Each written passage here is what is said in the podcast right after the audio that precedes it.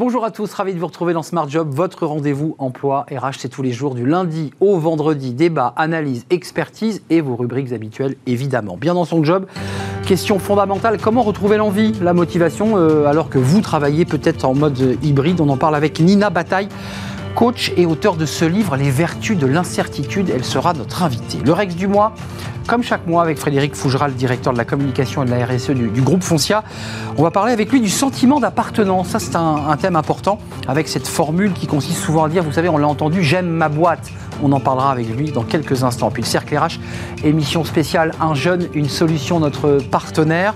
Euh, on découvrira la nouvelle campagne d'un jeune, une solution en exclusivité pour Smart Job. On la découvrira évidemment. Nous serons avec le haut commissaire euh, en charge de, l'emploi, Thibaut Guy. Lui, il sera accompagné eh bien, de la directrice générale de Just Eat qui s'est engagée pour l'emploi. Ils seront nos invités. Puis fenêtre euh, sur l'emploi pour terminer notre émission, Dani Al-Jelad, vice-président manager solution Robert Alf France eh nous parlera du guide des salaires et de la relation qu'ont les chefs d'entreprise. Ils les ont interrogés en cette rentrée de septembre et d'octobre, évidemment. Voilà le, programme tout de suite, c'est bien dans son.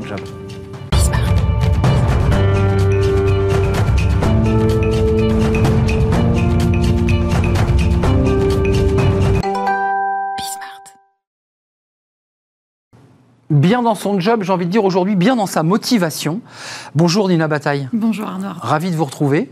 Euh, vous êtes venu il y a quelques, quelques semaines sur notre plateau. Vous êtes euh, coach professionnel, conférencière et auteur de ce livre que vous étiez venu euh, présenter et défendre sur, sur notre plateau des vertus de l'incertitude édition Erol. vous nous parlez aujourd'hui, c'est un sujet qui vous tient à cœur parce que c'est ce que vous ressentez à l'aune des rencontres avec vos, vos clients, tous ceux que vous suivez. On parlait motivation, remotivation. Et j'ai envie de dire, vous commencez par une petite devinette entre un quoi? Entre un sportif de haut niveau euh, euh, handicapé et un romancier, une romancière. C'est ça. Quel est le point commun entre J.K. Rowling, l'auteur d'Harry Potter, et euh, Philippe Crozon? Alors, Philippe Crozon, ça je le sais, c'est un athlète de haut niveau qui a traversé la Manche sans bras, sans jambes. et je Hormis J.K. Rowling, je ne sais pas. Son manuscrit a été refusé 12 fois. Alors pourquoi certains. La résilience la motivation. Forcément, forcément de la résilience, mais, mais pourquoi certains résistent comme, Pourquoi leur motivation résiste alors que on dirait qu'il y a quand même des montagnes à déplacer? Alors, la question que j'ai envie de vous poser, et là je, m'adresse à la coach, qu'est-ce qui déclenche ce moteur interne de, de, déplacer ces montagnes? Vous évoquiez ces deux personnalités qui sont médiatiquement connues, mais il y a plein de collaborateurs, de managers qui sont eux aussi comme ça. Qu'est-ce qui fait que certains ne se découragent jamais et qu'est-ce qui a contrario, entraîne la démotivation.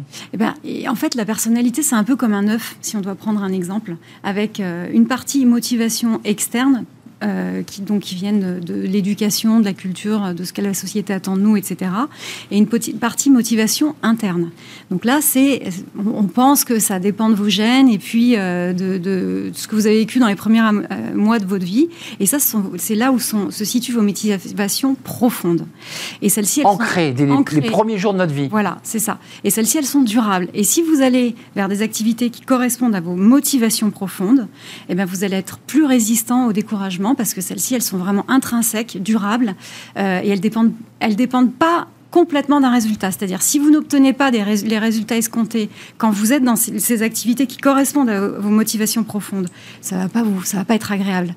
Mais vous n'allez pas vous décourager, vous effondrer, comme ce serait le cas, euh, par exemple, pour les gens qui font du burn-out, parce que vous, c'est tellement dépendant d'un résultat, la motivation que vous êtes en train de mettre, que le jour où vous n'avez pas de résultat, et dans le monde dans lequel on vit, on n'a pas toujours les résultats escomptés, que vous pouvez vous écrouler complètement. Mmh. Donc, vous, vous nous dites quand même en prologue qu'il y a finalement deux types de personnalités il y a ceux qui ont finalement les fondements, euh, des racines profondes qui, viennent de, leur enfance, de leur, euh, et puis les autres qui sont peut-être plus fragiles. Alors non, c'est, mon propos, c'est pas ça. C'est de dire qu'en en fait, euh, on a tous des motivations profondes et des motivations extrinsèques. Mmh. La personnalité, elle est vraiment faite de ça. C'est ces deux rassemblés-là. Mais il faut que, vous alliez vers vos motivations profondes dans les activités qui, que vous allez exercer pour qu'elles soient vraiment durables et résistantes à l'échec. Mmh. Si vous fondez un projet professionnel sur vos motivations extrinsèques, externes.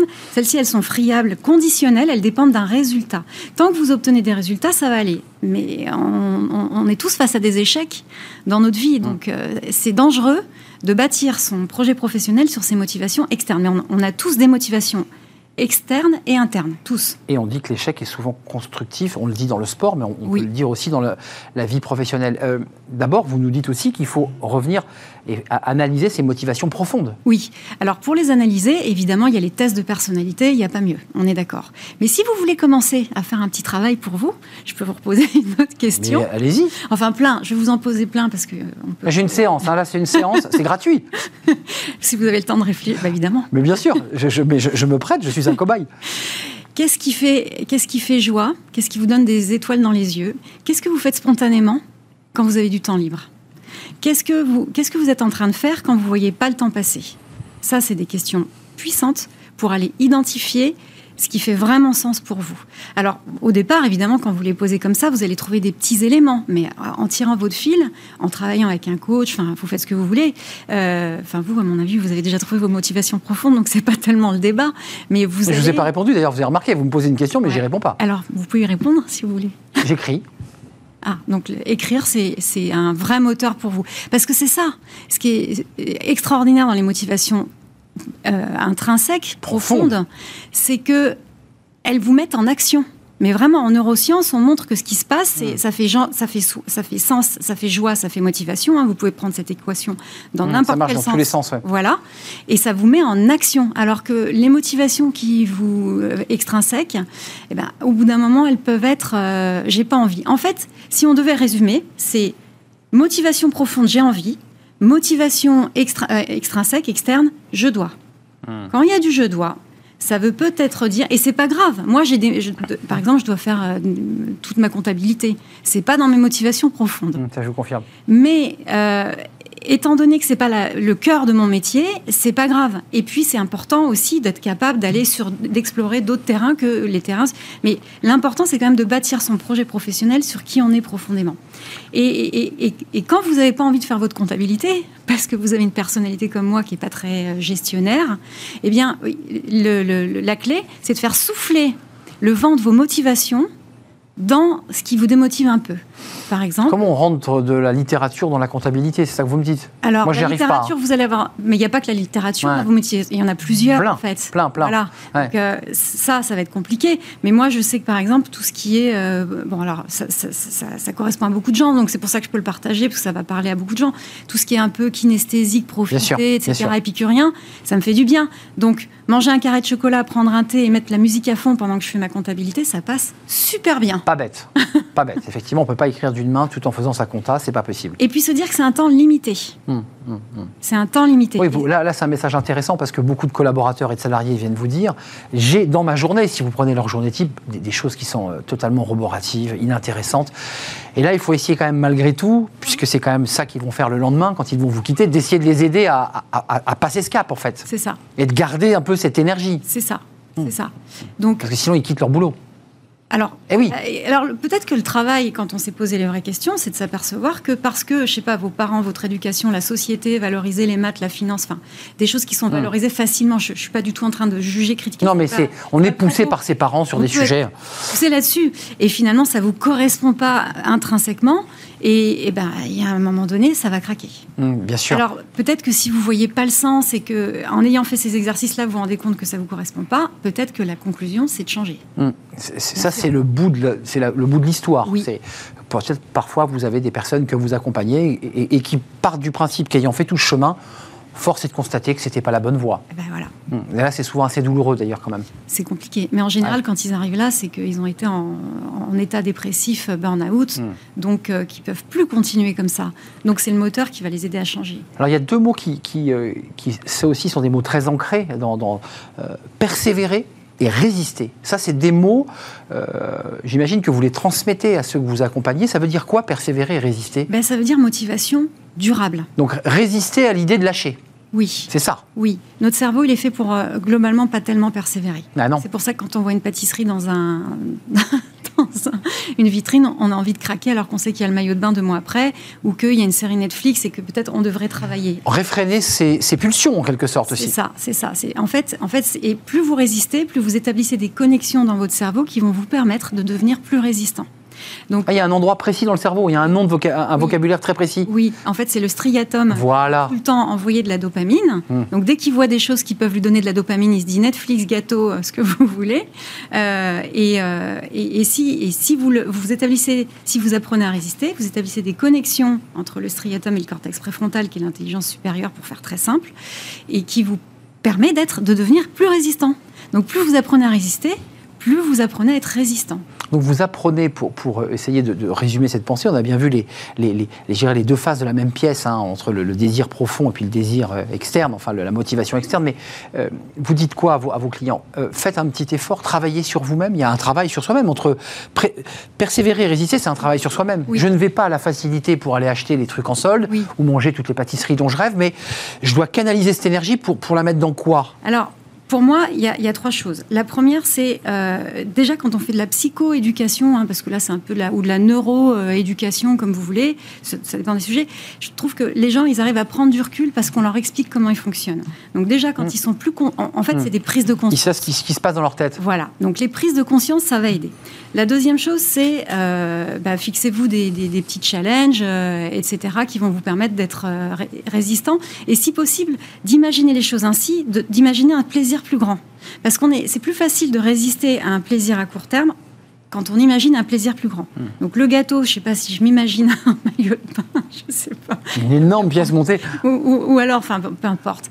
Si j'arrive à trouver un plaisir plus grand, à me, ben là, c'est mon cortex préfrontal qui prend le pas sur mon striatum. Et là, j'ai gagné. Et la troisième chose, parce qu'il y a des gens qui ont du mal, parce que bah, dans leur enfance, ils n'ont pas oui, puis il y a plein de L'éducation, parfois on a laissé l'enfant tout faire. Jouer, voilà. Bah et du coup, ça va. La frustration. Voilà. Et ça, ça peut générer pas mal d'addictions à l'âge adulte. Et là, il faut vous faire accompagner. Donc, parce que là, là on n'est plus du tout dans du coaching, mais on est dans un accompagnement psychothérapeutique. C'est-à-dire, euh, parfois, la vie, on ne peut pas tout avoir. Enfin, après, il y a des techniques euh, de coaching qui peuvent y répondre, mais là, ça va être beaucoup plus lourd, beaucoup plus long. Hein. C'est très difficile de. Enfin, ces accompagnements-là, ils sont beaucoup plus euh, compliqués. Merci Nina Bataille de nous avoir euh, bah, un peu accompagnés. J'étais un peu coaché finalement à l'occasion de, cette, de ce bien dans son job. Euh, voilà, revenez aux choses essentielles finalement. Il y, a de, il y, a de, cela dans ce que vous dites euh, et faites le point profondément avec vous-même. Ouais, puis retrouver l'envie d'avoir envie.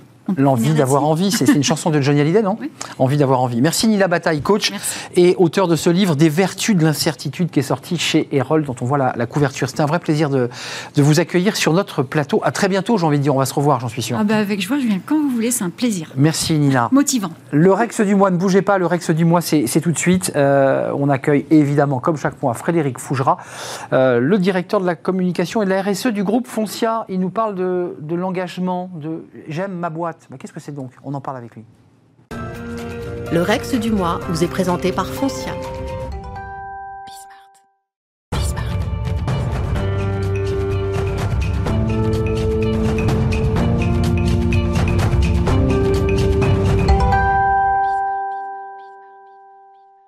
Le Rex du mois, comme chaque mois, donc, avec Frédéric Fougera. Bonjour Frédéric. Bonjour Arnaud. Comment allez-vous? Bah, comme, Très bien, toujours, à chaque fois que je viens ici. C'est un plaisir de vous accueillir, directeur de la communication de la RSE du groupe Foncia.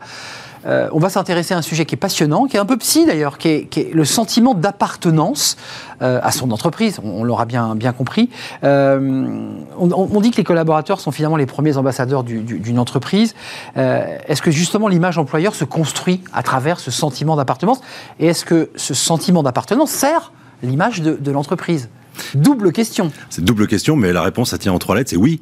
C'est oui. Euh, le, sentiment d'appartenance des collaborateurs, il est, hyper important, il est essentiel euh, pour l'image employeur de l'entreprise. Si vous êtes fier de l'entreprise dans laquelle vous travaillez, alors évidemment, vous allez en parler plus facilement, vous, avez, vous allez avoir envie d'en parler et en dire du bien.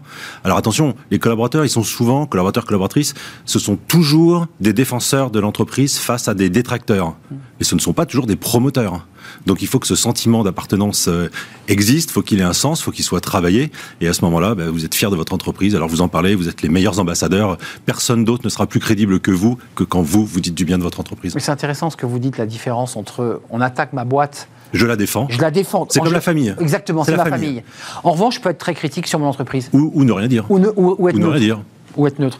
Euh, ça se travaille, euh, ça se travaille, ce sentiment d'appartenance? Je veux dire, est-ce que c'est spontané, naturel, ça vient de l'intérieur, ou est-ce que c'est quelque chose qui, peut être travaillé? Et on reviendra évidemment pour savoir qui doit, accompagner ce sentiment d'appartenance. Alors, euh, ça dépend des personnes déjà, mais effectivement, l'entreprise, elle a une. Moi, je considère que l'entreprise, a une responsabilité euh, de travailler ce sentiment d'appartenance. Le, sentiment d'appartenance, on appelle aussi, on appelle aussi ça la fierté.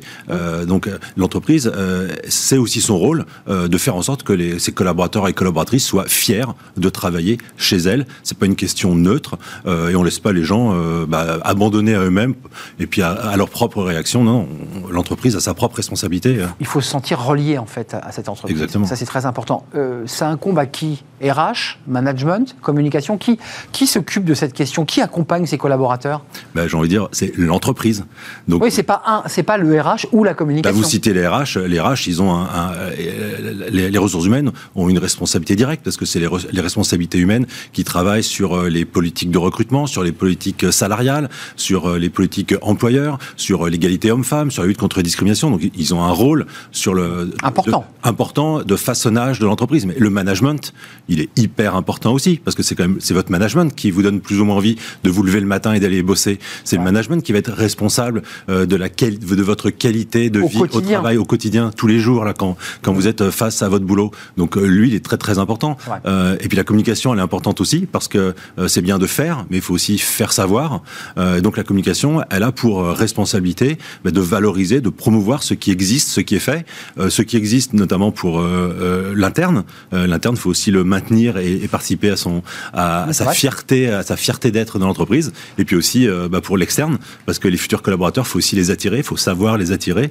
Et c'est un élément de marque et, employeur. Et c'est un élément ah oui. d'image employeur, bien sûr. D'image employeur, pas de marque employeur. Euh, je pensais à ceux qui couraient, par exemple, avec les couleurs d'une un, entreprise, vous savez, les, les, les, running, les 10 km, mais, les marathons. Ça, c'est un engagement fort. Mais ça, les, On ça, porte les couleurs de sa boîte. C'est très facile à mettre en place par les entreprises et les collaborateurs adorent. Ils, ça, ça, ils, ils donnent d'eux-mêmes et de leur temps de l'entreprise en portant fièrement les couleurs de leur entreprise. C'est toujours des opérations qui fonctionnent très bien et qui en plus sont faciles à mettre en œuvre et ah oui. en plus ne coûtent rien, grosso modo. Je suis d'accord. Et l'entreprise est toujours très contente de voir le maillot qui passe de et temps en temps. Et tout le monde est fier de voir sa marque défiler sur les écrans, dans une photo dans la, dans la presse régionale, de, sur les réseaux sociaux.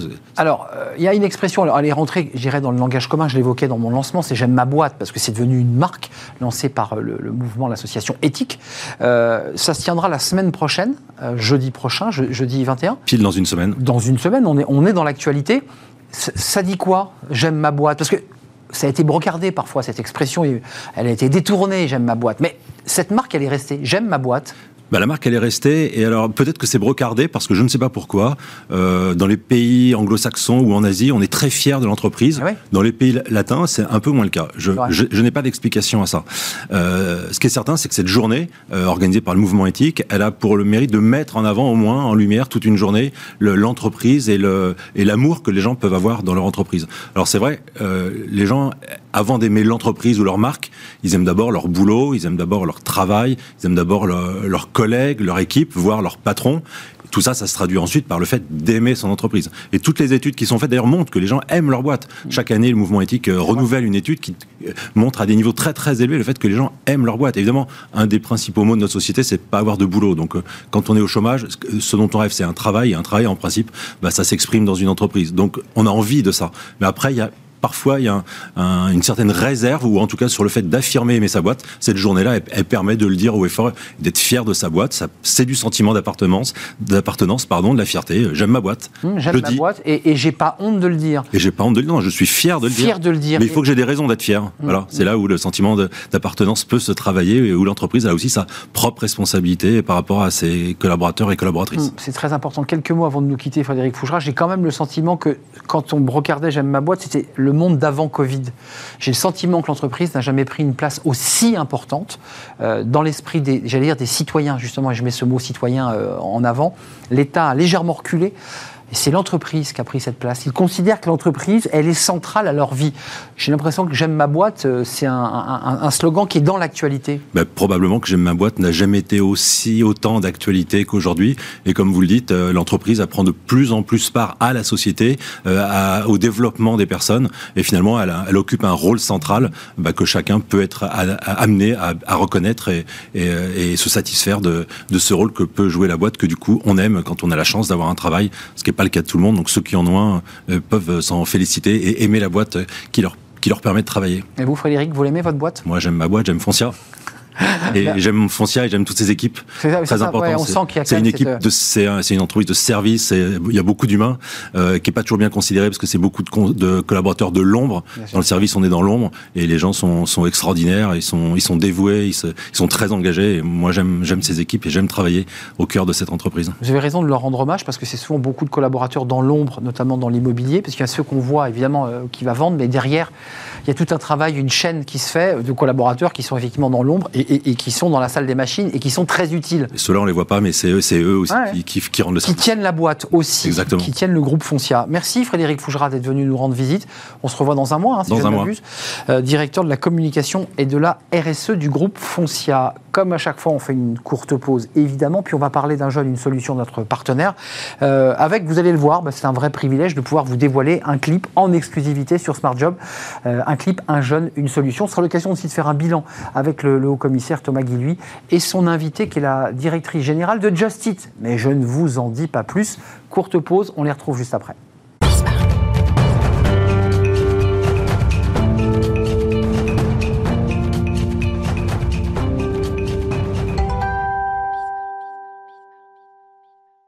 Le cercle RH, émission spéciale Un jeune, une solution. On vous en parle bah, tous les jours, à l'occasion évidemment de nos invités, de, des entreprises euh, qui viennent eh nous expliquer pourquoi elles se sont engagées euh, en faveur de, l'emploi des jeunes. Et puis, euh, chaque mois, une émission avec Thibaut Guilluy, le haut commissaire à, l'inclusion dans l'emploi et à l'engagement des entreprises. Merci Thibaut eh bien, de venir chaque mois. D'abord pour rappeler le dispositif, parce qu'il continue toujours à vivre ce dispositif. Et puis, vous êtes toujours accompagné d'un chef d'entreprise, d'un directeur d'entreprise entreprise engagée euh, pour l'emploi. Mélène Rabot, merci d'être là. Merci d'avoir dégagé un peu de temps. Vous êtes la directrice générale de Just Eat France, entreprise britannique. Oui, entreprise britannique et néerlandaise aussi. Et néerlandaise. Euh, et qui, euh, pour rentrer dans le vif du sujet, a déjà recruté, grâce au dispositif Un jeune, une solution, 3000 jeunes. Tout à fait. On a recruté 3000 jeunes. Hein. Donc, pour revenir sur Just Eat, Just Eat, c'est une entreprise de livraison de repas. Euh, je ne vous présentais pas parce que tout le monde connaît Just Eat, mais allez-y. non, tout le monde ne connaît pas Just Eat. C'est l'occasion d'expliquer un peu ce qu'on fait. On est une entreprise de livraison de repas. À la base, une entreprise française qui s'appelait Allo Resto, créée il y a 23 ans. Et qui ensuite a rejoint un groupe anglais, Just Eat, qui lui-même a fusionné avec un groupe néerlandais, takeaway.com, pour devenir l'un des leaders mondiaux de la livraison de repas. Euh, hors Chine. Voilà, on est présent dans 25 pays et on est présent en France, où on vient de recruter effectivement depuis euh, l'année dernière 3000 jeunes. On parlera de ces jeunes, on parlera aussi de la, formule, parce qu'il y a un vrai débat sur l'ubérisation, euh, et ça ne vous aura évidemment pas échappé, ni à Thibaut Guilluy, et vous avez décidé de vous engager aussi sur ce sujet, donc ça c'est une question aussi, j'allais dire presque de qualité de vie au travail. On, parle, on en parlera évidemment au cours de notre émission, mais, mais, je l'annonçais dans notre lancement, euh, Thibaut, vous avez, euh, et vous êtes venu sous votre bras, là, avec ce clip qui n'a pas encore été dévoilé, qu'on verra d'ailleurs dans des campagnes télévisuelles, télévisuelles mais pour Smart Job et pour Bismart, eh bien, nous allons présenter ce clip pour la première fois. J'espère que je ne dis pas de bêtises et que nous avons bien l'exclusivité de ce clip. Tout à fait. Vous nous le confirmez Je vous le confirme. C'est un grand honneur. On va regarder ce clip. C'est à la fois l'occasion de donner envie, puis c'est aussi un clip qui, qui fait un bilan, qui donne aussi l'esprit et les valeurs portées par un jeune, une solution. On regarde ce clip et on en parle juste après. Dans des milliers d'entreprises en France, on s'engage. On s'engage les uns pour les autres. Pour ceux qui manquent encore d'expérience et ceux qui en ont déjà beaucoup. Pour ceux qui ne viennent pas d'ici et ceux qui reviennent de loin. On s'engage pour ceux qui ont de l'énergie à revendre et ceux qui veulent une deuxième chance. Pour ceux qu'on regarde différemment et ceux qui voient les choses autrement. On se fiche bien du lieu de naissance et on accueille tous les talents. On s'engage pour ceux qui en ont besoin et cela change parfois notre destin. Partout en France, les entreprises s'engagent.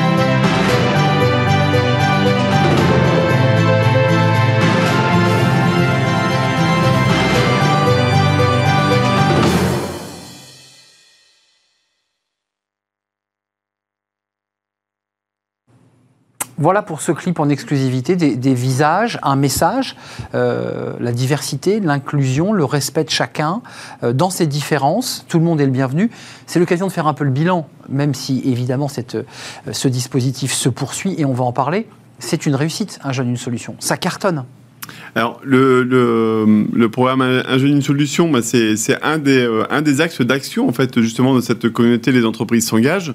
Alors, ça cartonne, en tout cas, euh, ça fonctionne et au bout d'un an, on a pu euh, réussir à faire passer à la jeunesse une année normale dans un moment particulièrement anormal, puisque le chômage des jeunes n'a pas augmenté, il avait augmenté de plus de 30% après la crise de 2008. Là, il a même un petit peu réduit. Et ça, c'est la preuve que quand on arrive à mobiliser, en fait, à la fois euh, des aides et des services côté pouvoir public, mais qu'ensuite euh, on, s'appuie et on mobilise sur les entreprises les plus petites, les plus grandes, à l'image de, de, eh bien la somme des engagements de chacune de ces entreprises permet de faire aussi la différence. Et ça c'est très important. Et effectivement, maintenant ce qu'on veut c'est prolonger euh, ça parce que on est loin du satisfait parce que ça fait quand même aussi des années et des années qu'on traîne un taux de chômage des jeunes qui est euh, beaucoup trop élevé, qu'on a beaucoup de, beaucoup de jeunes, euh, ce qu'on appelle les NITS, mais qui sont sans formation. Les NITS, sans... on dire euh, ce que c'est, c'est ceux qui sont hors tout. Alors tout, sans emploi, sans formation, sans études. On en a près d'un million en France. Euh, on est euh, les derniers de la classe européenne et depuis très très longtemps. Et donc, on veut s'appuyer sur cette dynamique, sur cette communauté les entreprises s'engagent, et puis sur cette dynamique d'un jeune une solution pour aller chercher chaque jeune parce qu'on en a besoin. Et dans un moment où les entreprises recherchent des, talents, des compétences, ben, il faut qu'on accompagne aussi les entreprises à aller les chercher partout. Et c'est ça l'esprit de, la communauté des entreprises s'engagent. C'est euh, c'est c'est ensuite d'outiller et outiller, c'est quoi? C'est d'abord partager les bonnes pratiques. C'est pour ça que des entreprises comme euh, Justit, maintenant, elles sont plus de 20 000 à avoir rejoint la communauté des entreprises s'engagent. Il faut savoir que... Ça grandit. Hein, oui, ça avait, ça avait été lancé par le président de la République en juillet 2018. Euh, il y avait une, grosse centaine d'entreprises. On est plus de 20 000. Et là, en fait, ces 20 000 entreprises pionnières, eh bien, euh, derrière cette, cette opération de, de communication qu'on va faire et de mobilisation dans les, dans les semaines et mois qui viennent, c'est de dire à toutes les entreprises qui en ont pas encore entendu parler, rejoignez-les, rejoignez-nous, parce que c'est comme ça que non seulement on va faire la différence sur les grands sujets de société, la jeunesse, mais l'inclusion, le handicap, tous ces enjeux, euh, j'ai envie de dire, qui, euh, euh, qui, qui fragmentent parfois la cohésion sociale du pays, mais c'est aussi des talents et des compétences qu'il faut aller chercher pour nos entreprises si on a envie de réussir la relance et si on a envie de réussir les transformations. chiffre du chômage est passé à 7,6%. là, c'était une excellente nouvelle. Je pense qu'un jeune, une solution à faire baisser ce, taux de chômage. Euh, et puis un dispositif qui est prorogé d'un mot, parce que je vais donner évidemment la, parole à Mélène Rabot, mais euh, dispositif qui est prolongé, un hein, jeune une solution, parce qu'il faut quand même préciser que l'entreprise euh, est soutenue lorsqu'elle engage ce, jeune salarié jusqu'à juin 2022 Oui, en fait, ça va se prolonger. Un jeune une solution, et le message qu'on a envoyé aussi aux entreprises, c'est que c'était à la fois une réponse... On lève pas le pied, quoi. Hein. Ah, c'était une réponse à la crise, mais c'est aussi une réponse structurelle qui structure en fait notre rapport à la jeunesse et comment aider chaque jeune à trouver sa voie et son emploi et comment aider chaque entreprise à pouvoir aller chercher les talents là où ils sont. En tout cas, ce clip donne envie aux jeunes, euh, très objectivement, parce qu'on parle des entreprises, mais ce clip est quand même tourné vers les jeunes et de leur dire allez donc jeter un œil euh, sur la plateforme parce que évidemment ils vivent avec Internet. Et... C'est ça. Et toutes les entreprises vont pouvoir retrouver sur la plateforme, mais ça, euh, elles le savent. de... Ils vont se débrouiller. Elles sont de plus en plus nombreuses à le savoir, mais il y a des aides pour l'apprentissage. Évidemment, on les prolonge, mais des aides aussi au recrutement, des jeunes dans les quartiers, des jeunes en situation de handicap. on n'a jamais financé autant la formation, notamment dans les métiers du numérique, de la transition écologique, du digital. C'est tous ces enjeux-là qui sont des enjeux de l'entreprise. Eh ben, on peut combiner l'intérêt de l'entreprise, et c'est ça notre objectif, aligner l'intérêt de l'entreprise avec l'intérêt général, l'intérêt de la société. Hum, c'est très important. Euh, c'est jeune, parce qu'il faut quand même préciser que les 3000, on est bien sur 3000 hein, euh, recrutement, oui. au moment où on se parle. Hum. Et vous me disiez en préparant l'émission, de toute façon, on, recrute toujours, toujours, puisqu'il y a beaucoup de turnover parce que ce sont des emplois, secondaires. C'est pour un étudiant, c'est des petits jobs. On est d'accord C'est des petits jobs. Après, on, propose différentes euh, durées de contrat. Donc, on a principalement plutôt des, des, temps partiels, toujours en CDI. Euh, mais on a aussi des temps pleins qui s'adressent généralement un petit peu moins à des jeunes. On a des gens un petit peu plus âgés qui occupent euh, généralement les temps pleins. Question qui va vous piéger, mais comment vous avez entendu parler d'un jeune, une solution? Parce qu'il y a des campagnes de presse, il y a les médias. Bismart contribue à promouvoir euh, un jeune, une solution, et c'est très important. Comment ça s'est passé? Comment vous vous êtes dit, tiens, tiens, c'est pas mal ce, ce dispositif? Alors, pour être très transparente, il se trouve que Just Eat a pris le chemin du salariat au moment où... Euh, oui, parce que justement, je vous amenais sur ce sujet. Exactement. On a pris le chemin du salariat en fin d'année dernière et ça a coïncidé aussi avec, euh, avec l'émergence de ce projet-là. Et du coup, on s'est mis en contact naturellement, j'ai envie de dire, parce qu'on s'adressait principalement à des jeunes. Donc ça coïncidait vraiment. vous savez, euh, c'est intéressant, ça. Il y a une sorte de conjonction de, des, planètes alignées. des planètes alignées, exactement. Alors il faut euh, de temps en temps un petit peu de chance hein, pour que les choses réussissent, mais mais mais il y a aussi il y a aussi pas de hasard. Il y a, il y a quand même une démarche aussi derrière Just Eat. Vous parliez tout à l'heure de responsabilité, de, de, se dire bah tiens comment on veut proposer en fait une qualité de, de, de vie pour nos collaborateurs pour pouvoir assurer après derrière la qualité euh, aussi du service euh, de, de, de, Just Eat. Et donc euh, ça d'abord ça nous parle parce que c'est aussi euh, peut-être un exemple à suivre. Enfin en tout cas ça invite à certaines réflexions par rapport à des modèles qui peuvent exister aujourd'hui, de montrer que c'est possible et d'avoir une société performante qui en même temps se pose la question de son modèle social. Donc ça ça nous intéresse. Et puis la deuxième chose c'est que 500 recrutements au mois de septembre. depuis qu'on s'est vu, on a lancé le, le les, jobs étudiants, enfin la, la, plateforme job étudiant. Voilà, le moteur de recherche, sur les jobs étudiants, sur un jeune, une solution, vous retrouvez tout, et les jobs étudiants, parce que c'était un vrai enjeu. J'ai vu service civique, puisqu'on avait la ministre Ellery qui était sur notre plateau, en, charge de, la jeunesse. Tout à fait. Qui, euh, chaque semaine. Qui implémente euh, le service civique sur la plateforme. Voilà, chaque semaine, on, a, on amène une nouveauté sur la plateforme, et là, par rapport aux jobs étudiants, ben, à la fois, on a des étudiants euh, qui recherchent des, des, des jobs adaptés, moins de 15 heures, enfin de 10 à 15 Et. Ils ont peiné pendant le Covid. Hein c'est pas évident qu'ils puissent s'articuler aussi avec leur vie euh, universitaire, leur vie scolaire. C'est ce que propose Just Eat. Et donc, euh, du coup, euh, bah, c'est autant d'offres de, recrutement qui ont pu répondre. Vous savez, près de 200 000 jeunes sont déjà passés sur la plateforme depuis qu'on l'a lancée il y a un mois.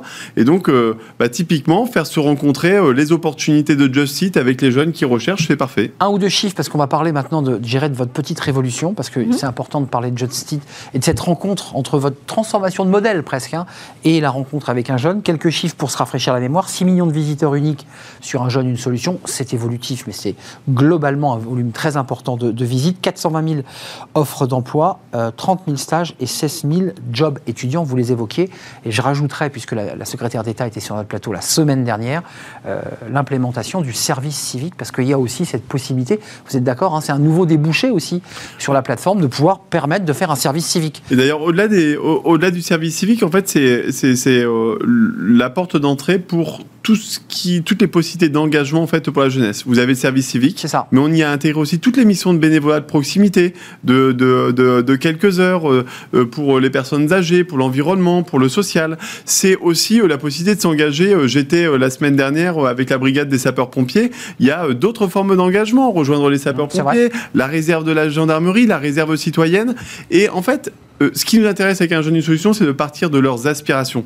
Et on, tire le fil par rapport à leurs aspirations. Beaucoup aspirent à des métiers qui font du sens, beaucoup aspirent à servir l'intérêt général, et on part de ces expériences-là pour pouvoir les accompagner à trouver leur voie et leur emploi. En fait, c'est une tour de contrôle aujourd'hui, un jeune, une solution. finalement, il y a plusieurs portes, et le jeune, quand il arrive sur ce site qui est plutôt bien fait, si vous n'êtes pas allé, allez voir. C'est moins une tour de contrôle que vraiment un compagnon. Un sas, un sas, une, euh, porte d'entrée pour vraiment être centré sur le jeune, son aspiration au moment où il vient frapper à notre porte. Vous avez raison de me reprendre, ce n'est pas une tour de contrôle. Mais encore, ça oblige au décollage. je, vois bien la métaphore, mais euh, je ne voudrais pas qu'elle soit mal comprise. On ne contrôle rien, sinon. Euh. Oh là là Je ne l'avais pas dit dans ce sens-là. Mélène Rabot, votre entreprise, dont vous êtes la directrice générale, a muté. On, a fait sur ce plateau des débats sur ubérisation, le fait qu'on externalise par des statuts d'auto-entrepreneur.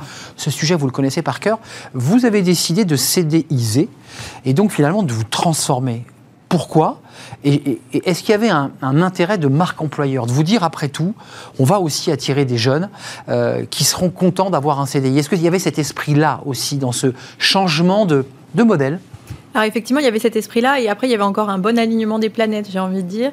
Euh, il se trouve que Just Eat a fusionné avec Takeaway.com l'année dernière, et que chez Takeaway.com, c'est un modèle, le salariat, qui existait déjà depuis 5 ans. Il fallait faire un choix, donc. Et, euh, et qui, du coup, euh, nous a été rendu permis par cette fusion aussi et par l'accès à des moyens technologiques et des process euh, existants. Donc, il y a eu un bon alignement de planètes. Et à l'automne dernier, du coup, on a pu lancer ce service en CDI, qui vient porter aussi les valeurs que chez Justit on a, on a toujours portées, à savoir d'être une entreprise plus responsable, qui, qui vise en tout cas à, à, à professionnaliser aussi le métier et à tirer vers le haut la qualité pour tout le monde, à la fois pour nos livreurs, bien évidemment, puisqu'ils Ah oui. bénéficient de tous les avantages du CDI, euh, mais également euh, pour nos restaurateurs et pour nos clients, puisqu'en fait, ça s'en ressent sur toute la chaîne. Être payé à l'heure, ça crée une différence et ça détend tout le monde, en fait. Mm. Ça évite l'empressement, ça évite quelques mauvaises habitudes. Les accidents, si je peux me permettre. Les accidents et le fait de, de, de bâcler un petit peu son trajet ou de bâcler le service. Et le service, Ouais. oui, on est obligé de jeter pour aller très vite. Donc ça modifie même la qualité de service qu'apporte celui qui est en bout de chaîne, qui, qui sont vos livreurs, Ça principalement vos modifie livreurs. la qualité de service à partir du moment où nous, en tant qu'entreprise responsable aussi, on essaye de ne pas viser des temps de livraison intenables. C'est-à-dire qu'on reste aussi euh, dans quelque chose qui nous paraît être cohérent avec la possibilité de se dire on est livré en 30 à 35 minutes euh, parce qu'on estime qu'on n'a pas forcément besoin d'avoir quelque chose immédiatement euh, dans les 10 minutes qui viennent. Donc indirectement, c'est toute la chaîne qui est plus responsable et la manière d'opérer aussi. Mais j'imagine que, indépendamment de- de- de- du dispositif Un jeune, une solution, auquel vous adhérez, on l'a entendu, 3000 postes déjà recrutés, euh, les jeunes ont dû se passer le mot. Ils ont dû dire, mais on va pas chez un tel, je ne veux pas le citer, mais elle, va chez Just Eat, t'as un CDI. Enfin, j'imagine que ça, ça, ça- ça doit quand même créer une, une dynamique. Ça crée une dynamique. Je pense que les profils qu'on a sont sans doute très différents de ceux qui travaillent en auto-entrepreneur. Je pense qu'il faut de la place pour tout le monde. hein. On n'est pas là pour se poser en Non, solution non, ne cherchez pas à vous faire critiquer débat. votre concurrent. Non, non, on n'est pas là pour se poser non plus en, en solution euh, à, à- à ce qui se passe. En tout cas, c'est un choix fort que vous avez fait. hein. Voilà, Le CDI est un choix fort. Sur le plan du droit du travail français, je, je m'entends. tout à fait.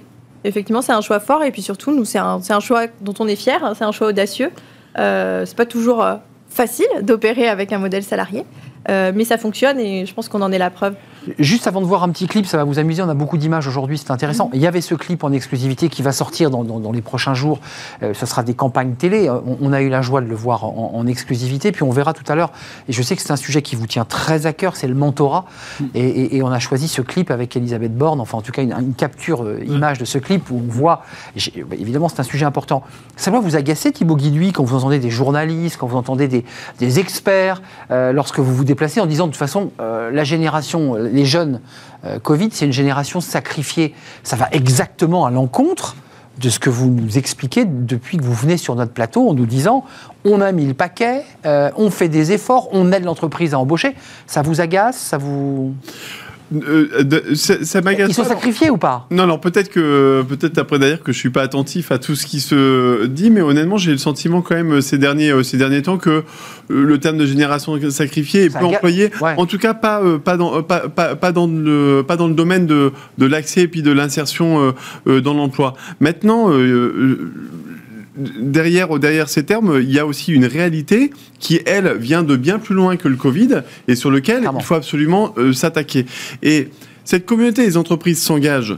Euh, c'est aussi euh, quand là on appelle à la mobilisation, c'est que pour relever les défis qui vont venir, on va parler du mentorat là, Hum. euh, qui est un, un moyen pour l'entreprise de s'engager et en Bien même sûr. temps de donner du sens à ses collaborateurs. C'est bon pour elle.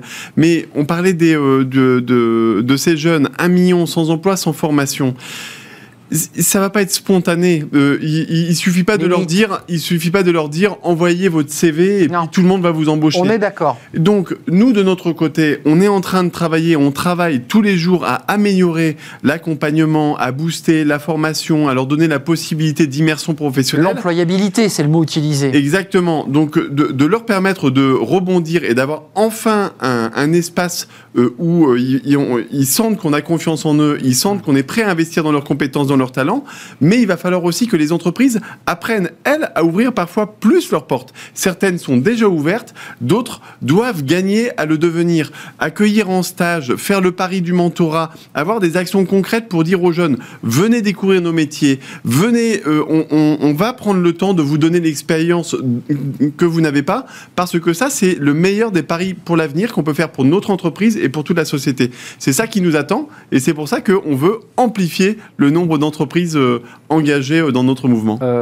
plus de 20 000, 22 000, et, ça va en grandissant. Vous avez vu qu'il y a un sommet de la diversité qui, est en train de se préparer. Je crois que ça se passera au sein du sommet de l'inclusion économique lancé par notre ami Saïd Amouche. Voilà, c'est un sujet sur lequel Bismart et Smart Job est connecté, vous êtes connecté, c'est finalement de ça dont vous parlez. Vous dites une partie de la jeunesse française euh, ne trouve pas sa place parce que des portes, certaines portes d'entreprises, leur sont fermées parce que euh, la couleur de peau, parce que l'adresse du quartier, parce que euh, pas le bon langage ou la, bonne le savoir-être. C'est de ça dont vous parlez. Oui, vous savez cette jeunesse un peu sur le, le bord du chemin. C'est ça. Et bon, avant de, avant d'être commissaire, j'étais entrepreneur et donc moi j'aime bien penser solutions.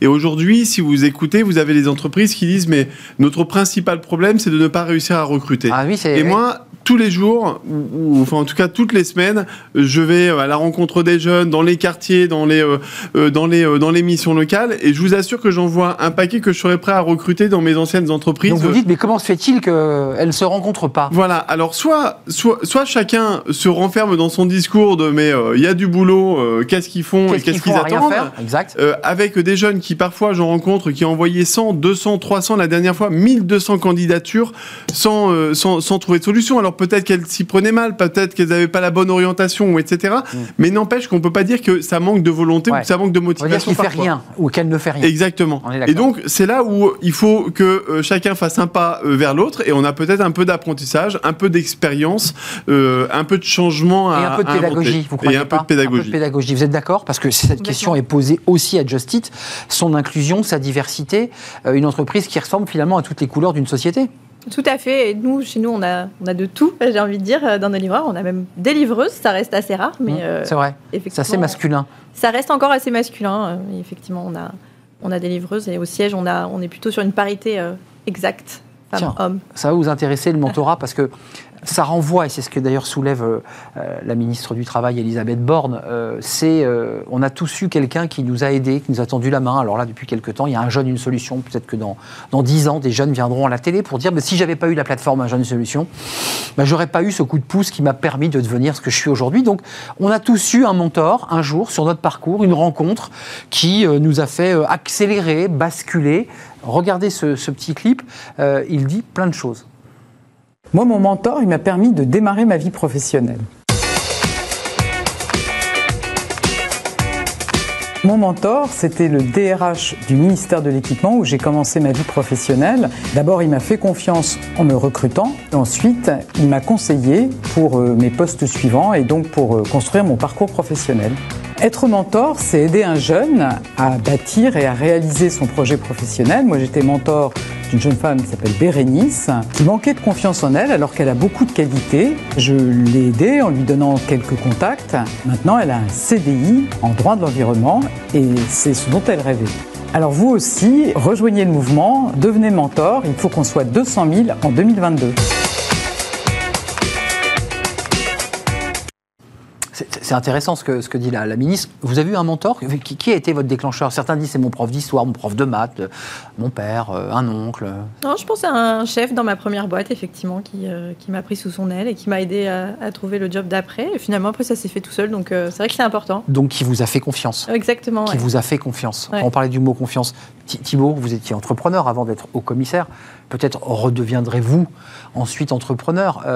C'était quoi votre mentor? Qui votre mentor? Euh, bah, moi, c'est euh, moi, c'était Patrick euh, qui qui était un dirigeant d'une association d'insertion. Et en fait, moi, je cherchais à combiner mon goût de l'entrepreneuriat avec de l'impact social. Et c'est lui qui m'a finalement ouvert un petit peu les portes et donné les premiers conseils quand j'ai lancé ma première entreprise à 22 ans. Mais au-delà de, de, ça, en fait, vous voyez, c'est un prolongement en fait d'un jeune une solution et puis de, de l'action qu'on mène avec les entreprises s'engagent. Ouais, c'est un peu le contre-champ, quoi. C'est que vous pouvez mettre toutes les opportunités sur étagère. certains jeunes n'ont pas forcément les réseaux, n'ont pas forcément les connexions pour pouvoir s'en saisir, pour pouvoir même se dire si c'est aussi pour moi, ça peut être pour moi. Créer une entreprise, mais pourquoi pas. M'engager, pourquoi pas. Euh, euh, Aller postuler dans telle entreprise, pourquoi pas. Qu'un aîné, euh, une, référence en quelque sorte, lui dise mais tu peux le faire, c'est possible. Exactement. Et ce mentorat-là, évidemment, on a tous, quand on y réfléchit bien, quelques figures comme ça qui nous ont permis à nous de faire notre vie, mais c'est pas forcément donné à tout le monde que d'avoir ces figures-là au bon moment, au bon endroit, selon le milieu dans lequel on évolue, selon la situation dans laquelle on est.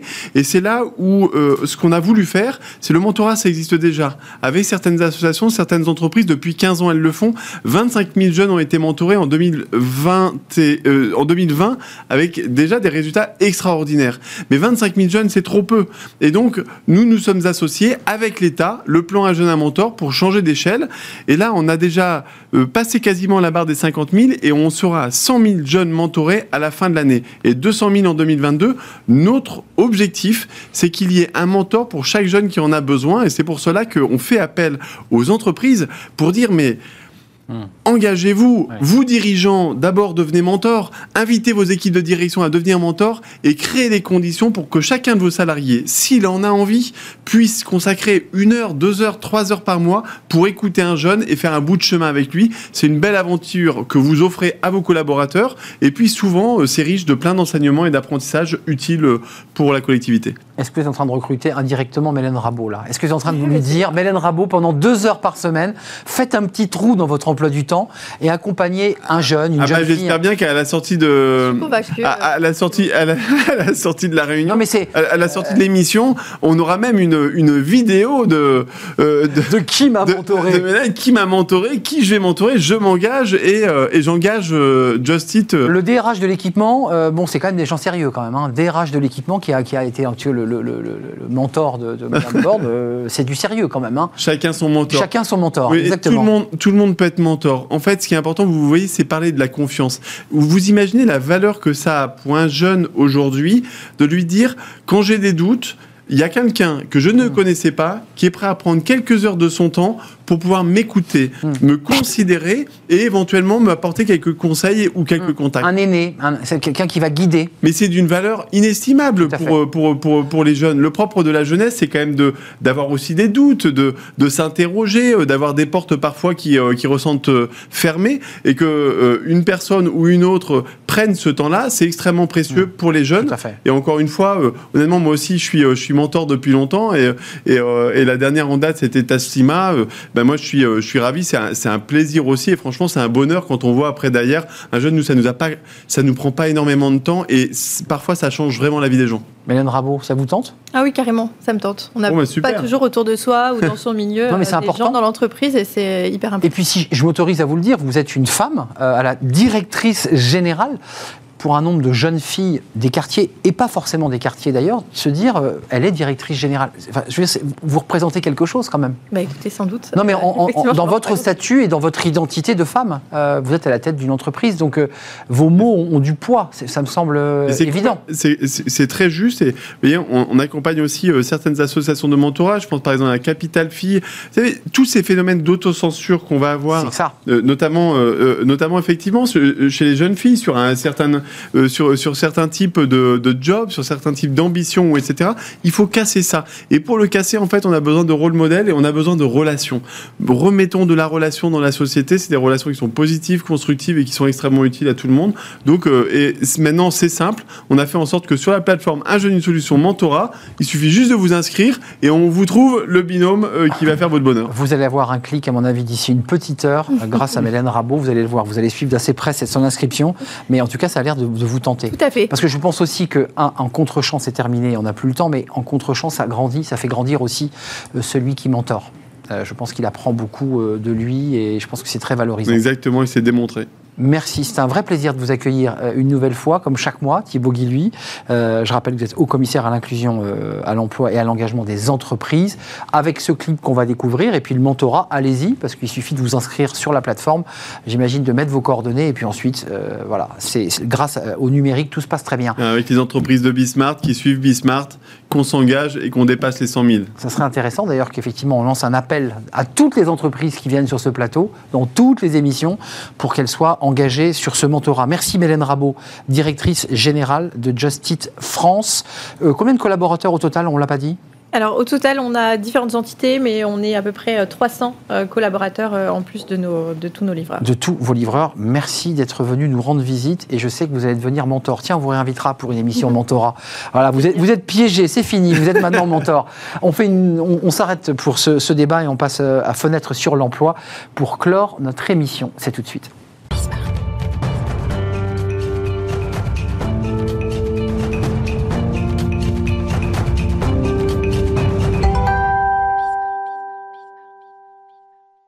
Fenêtre sur l'emploi pour terminer notre émission, pour parler euh, des salaires, mais pas seulement d'ailleurs, euh, de la sensation, du sentiment des cadres et des dirigeants en cette rentrée. On en parle avec euh, Dany El Jalad. Bonjour Dany. Bonjour. Merci d'être là et d'avoir répondu à notre invitation. Vice-président Manager Business Solutions. Pas facile à dire votre titre. Hein. Vice-président Manage Business Solutions France pour Robert Alf. Mais vous le dites très bien. Vous, vous allez faire l'émission à ma place si vous continuez. Euh, D'abord, un, un, petit mot euh, sur euh, Robert Alf, qui est un pionnier du recrutement spécialisé dans le, dans le temporaire, dans le travail euh, notamment. Le recrutement également. Et le, et le recrutement. Euh, l'état d'esprit des chefs d'entreprise, dans quel état d'esprit ils sont? Parce que, indépendamment du salaire, vous avez aussi sondé leur cœur. Euh, Qu'est-ce que dit cette rentrée? Alors aujourd'hui, euh, comme vous pouvez le constater, on a 65% des dirigeants qui sont très confiants, confiants pour l'année 2022, avec une croissance affichée de plus de 4%. Et vous avez euh, 54% de ces dirigeants qui euh, sont prêts à recruter en CDI pour l'année prochaine. Donc soit un dirigeant sur deux est prêt à recruter en CDI. Euh, Donc, c'est très positif, c'est une bonne rentrée? Exactement, c'est une très très bonne rentrée. Euh, 90% de ces dirigeants sont prêts à recruter dans, dans, des villes ou dans des pays différents. Ça, c'est une information intéressante. Est-ce que c'est lié finalement à ce, à ce Covid, à ces visios, euh, à ce travail finalement euh, où on peut travailler à l'autre bout du monde tout en étant relié à une entreprise française? Exactement. Alors, bien sûr, le télétravail facilite tout ça. Mais aujourd'hui, il faut savoir que 90% des dirigeants qu'on a sondés sont prêts à recruter en région, euh, que ce soit national ou international. Pourquoi? Parce que simplement, il y a une véritable guerre de talent en ce moment. C'est très compliqué de Donc, on élargit sa recherche. Donc, on élargit euh, la recherche et on cherche dans un autre bassin d'emploi. Alors le top 3 des compétences, ça c'est très intéressant parce que je pense qu'ils n'auraient pas dit la même chose, les chefs d'entreprise et les dirigeants, il y a un an, avant le Covid. Là, on est dans euh, digital, Oui. adaptabilité et, Et capacité d'organisation. Exactement. Qu'est-ce que ça dit? C'est forcé de constater qu'avec la crise du Covid aujourd'hui, euh, des nouveaux soft skills ont apparu. Et ces soft skills sont très très importants aujourd'hui pour pouvoir euh, accompagner en tout cas euh, les sociétés dans leur croissance. Et ces candidats-là maîtrisent, les, les, candidats qui maîtrisent ces soft skills ont cette capacité en tout cas de faire la différence par rapport à d'autres candidats. Euh, quand vous dites ces candidats, on évoquait tout à l'heure un jeune, une solution. J'imagine que c'est quand même plutôt des profils seniors ou des gens expérimentés là aujourd'hui. Toute non? personne aujourd'hui peut s'adapter à la situation parce que on met en place, on met à disposition d'outils, on forme sur les soft skills, mais également on met les moyens en face pour former les jeunes et les seniors. Euh, guerre des talents. Oui. Et j'ai envie de mettre euh, en face pénurie de, pénurie de talents. Euh, comment, comment ils font là, les, les dirigeants? Comment ils, comment ils se positionnent? Qu'est-ce qu'ils qu'ils font? Parce qu'on en revient finalement à la marque employeur et à la capacité d'attractivité. Comment ils font? Exactement. Alors, ils euh, s'appuient sur des cabinets comme Robert Alf qui peuvent les accompagner sur la croissance sur les, et les conseiller, les accompagner et les conseiller sur le- les, les recrutements qu'ils vont avoir, d'une part. D'une autre part, ils vont aussi travailler sur l'attractivité. Donc, qui dit attractivité, dit fameux guide des salaires. euh, Le fameux guide des salaires, parce que c'est. On, 2022. on vous attend chez Robert Bah, c'est, sur, un, euh, c'est un outil de référence. C'est un outil de référence euh, qu'on publie chaque année, dont tous les dirigeants attendent, mais également les candidats pour pouvoir euh, se benchmarker sur le marché. Alors parlons-en de ce guide des, des salaires, parce que c'est un petit peu la, la Bible, parce Oui. qu'on se dit qu'on se réfère au, à- au guide de Robert Alf qui donne une tendance. C'est quoi les tendances? C'est quoi les grandes tendances du- de, de cette rentrée en, matière de salaire, puisque vous vous projetez à 2022 Exactement. Alors aujourd'hui, il faut savoir que tout secteur d'activité et tout métier va connaître une croissance. Et il va connaître une augmentation de salaire. Pourquoi Quelle bonne nouvelle Alors c'est plutôt une bonne Ah, Il faut nouvelle. regarder les, les gens de- face caméra, là. Ah bah, je regarde les gens face caméra. Et, je Et donc les salaires vont monter. Exactement. Pourquoi? Parce que tout simplement, il y a eu un effet euh, Covid qui a fait que les salaires ont stagné pendant deux ans. Bien sûr. Et donc, du coup, il y a un effet de rattrapage. Mais également, vous avez deux types de métiers. Vous avez les métiers qui sont essentiels.